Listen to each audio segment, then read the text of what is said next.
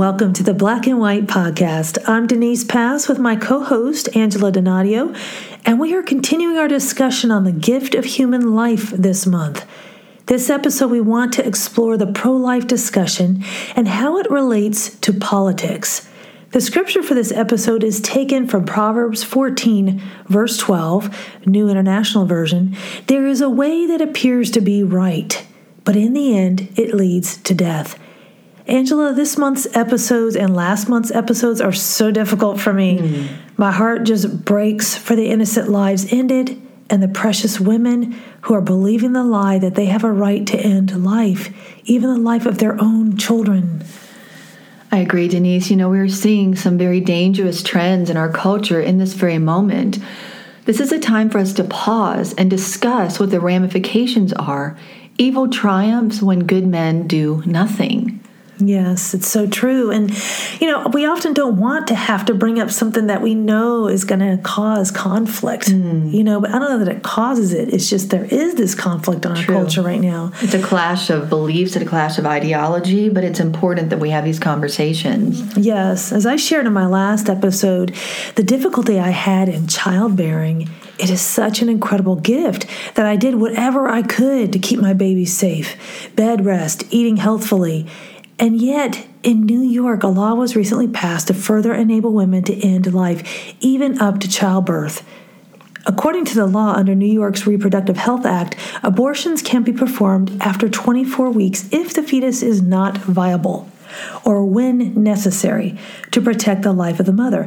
If we were to truly take this law at its word, the only time a fetus is not viable is when it is, in fact, already dead in utero, hmm. no signs of life.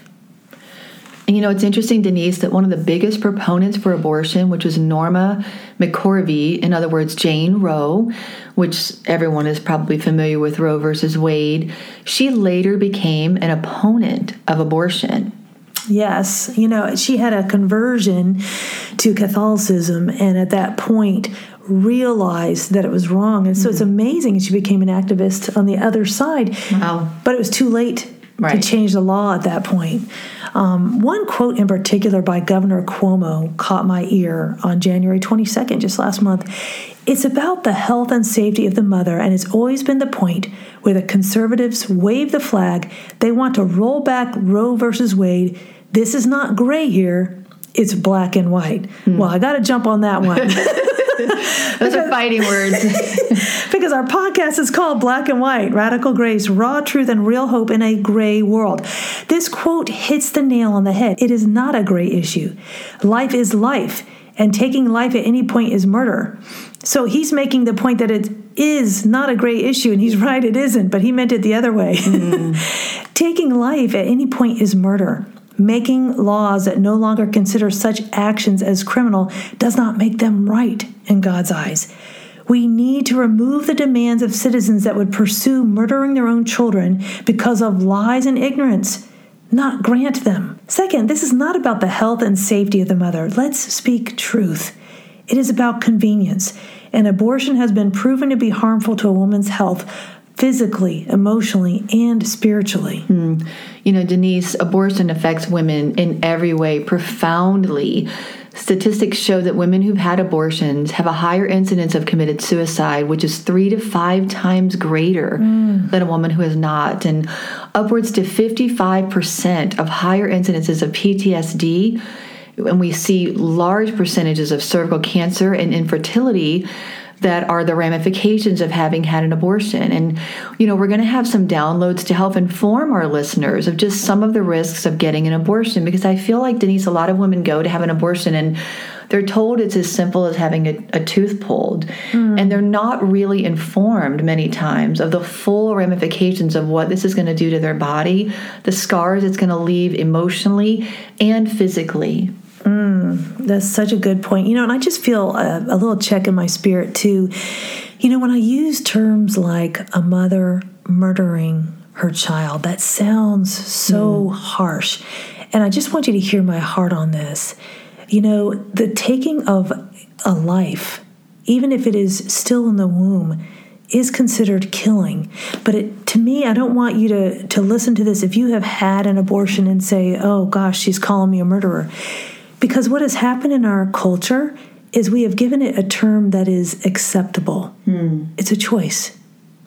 And so the reason why we're bringing it back to, I call it calling it what it is in my own life. You know, sometimes I can be deceived and I can think something is, I can rationalize it.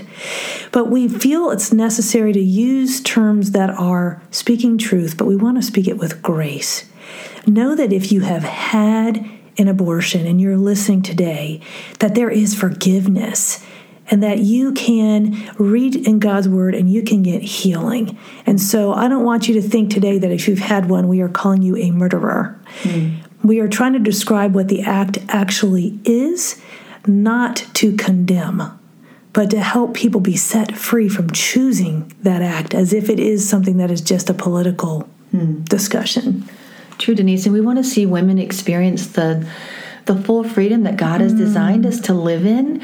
And we know that these choices will actually um, put women in bondage, yes. bondage to, to their own choices. Mm-hmm. And so, you know, we are free to make our own choices in life, but we are not free from the consequences of those choices. And Beautiful. we just we just want women to know that they're so dearly loved by God that when the enemy backs us in a corner and makes us think this is the only choice we can make, you know, the Bible is clear that for every temptation, there's a way mm. of escape, and that he lovingly leads us toward an escape. And as you were talking, I was thinking, really what has happened, Denise, is our culture has redefined the narrative around abortion so that we've normalized yes. what what really is murder. And it's a very difficult thing to say, and it's a difficult thing to hear.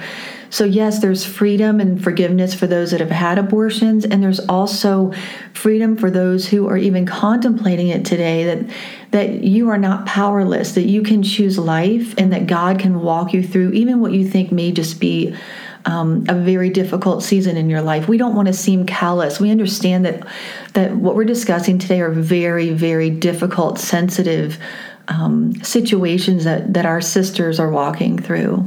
Yes. And, you know, I think about when I used to, early on in my walk with the Lord, I would say, Lord, please don't ever let me go through. Mm. A miscarriage was one of them. Mm.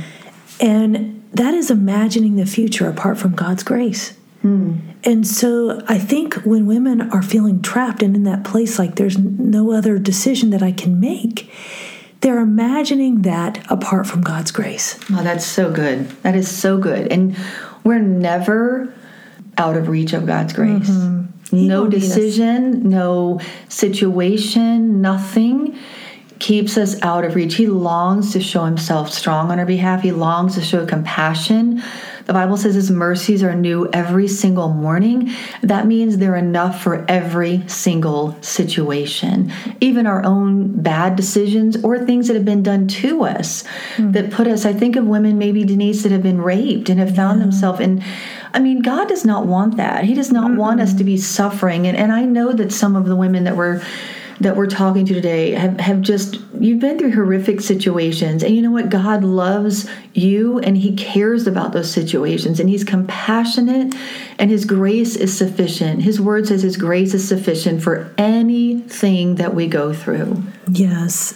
And, you know, living in a fallen world, we realize that man can sin against man and hurt man. And that's where the grace of God intersects and uses what was meant for evil and turns it into something good mm. because he is good, even when man is bad, evil, and does these things to hurt one another. We can trust in God's character. Mm. You know, while we are discussing how politics play a significant role in the pro-life abortion debate, I also feel it is important to mention here, when women have undergone abortions, there is forgiveness, there is hope, but there is no hope in making what is wrong a right to make people feel better. Real hope comes from repentance and doing what is right in God's eyes. That's true, Denise. We want women to have gone through the pain of abortion for whatever reason that led up to it, to know God's peace and compassion.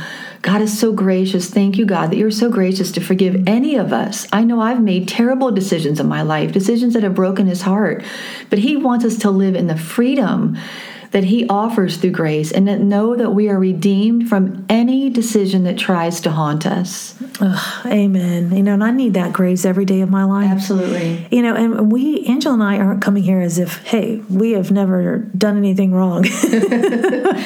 You know, like she said, we have all done things that you think, oh, I missed the grace of God there. Mm. You know, but his mercies are new each and every morning. Right now where you're at, you can say, God, forgive me. Mm. Help me. Just take the scales off my eyes. Give me your understanding and help me to walk in your truth. He will help you. He will answer that prayer. I think a lot of times we don't want to get involved in political discussions. It just seems to get nowhere. Angela, how can we represent Christ in politics and defend the right of those with no voice? As it says in Proverbs thirty-one, verses eight through nine, speak up for those who cannot speak for themselves, for the rights of all who are destitute. Speak up and judge fairly, defend the rights of the poor and needy.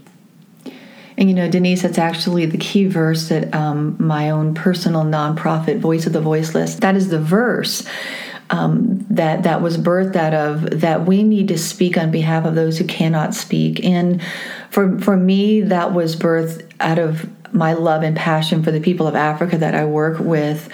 But it's just as applicable for the unborn who have no voice and who depend on us to advocate mm-hmm. on their behalf. And we're not only advocating for the unborn today, we're also advocating for every woman who finds themselves in a situation where they're contemplating abortion, yes. because we want to see them not not experience the trauma and unnecessary pain and heartache that comes with abortion. We want to see them experience the freedom that Christ has for them.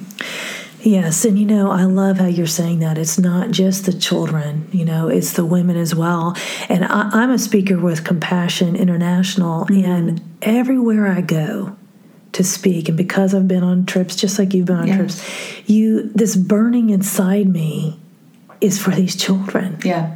You know, and so we aren't doing this because, oh, we want to cover a controversial topic. We actually don't want to cover a controversial topic. Like, oh, but the Holy Spirit urges us on because there is such an accountability. What are we doing mm. to help right. those who have no voice? That's right.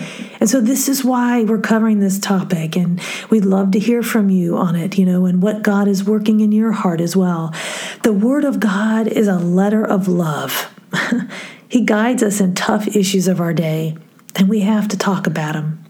His Word is timeless and able to give us counsel, even on these issues that we think, oh, where does the Bible speak into it? As we've shared some, it, it definitely does. We have not been left with gray areas as concerns the gift of life. Don't believe that lie, that it isn't, that it's confusing and that God hasn't spoken. Hmm. Let's look at a few verses that can shed light. No matter what your stance, if you are listening, our prayer would be that you would be open to God's Word. And if you have had an abortion, we want you to know that you are loved, you are forgiven, that there is therefore now no condemnation for those who are in Christ Jesus when we come and we repent.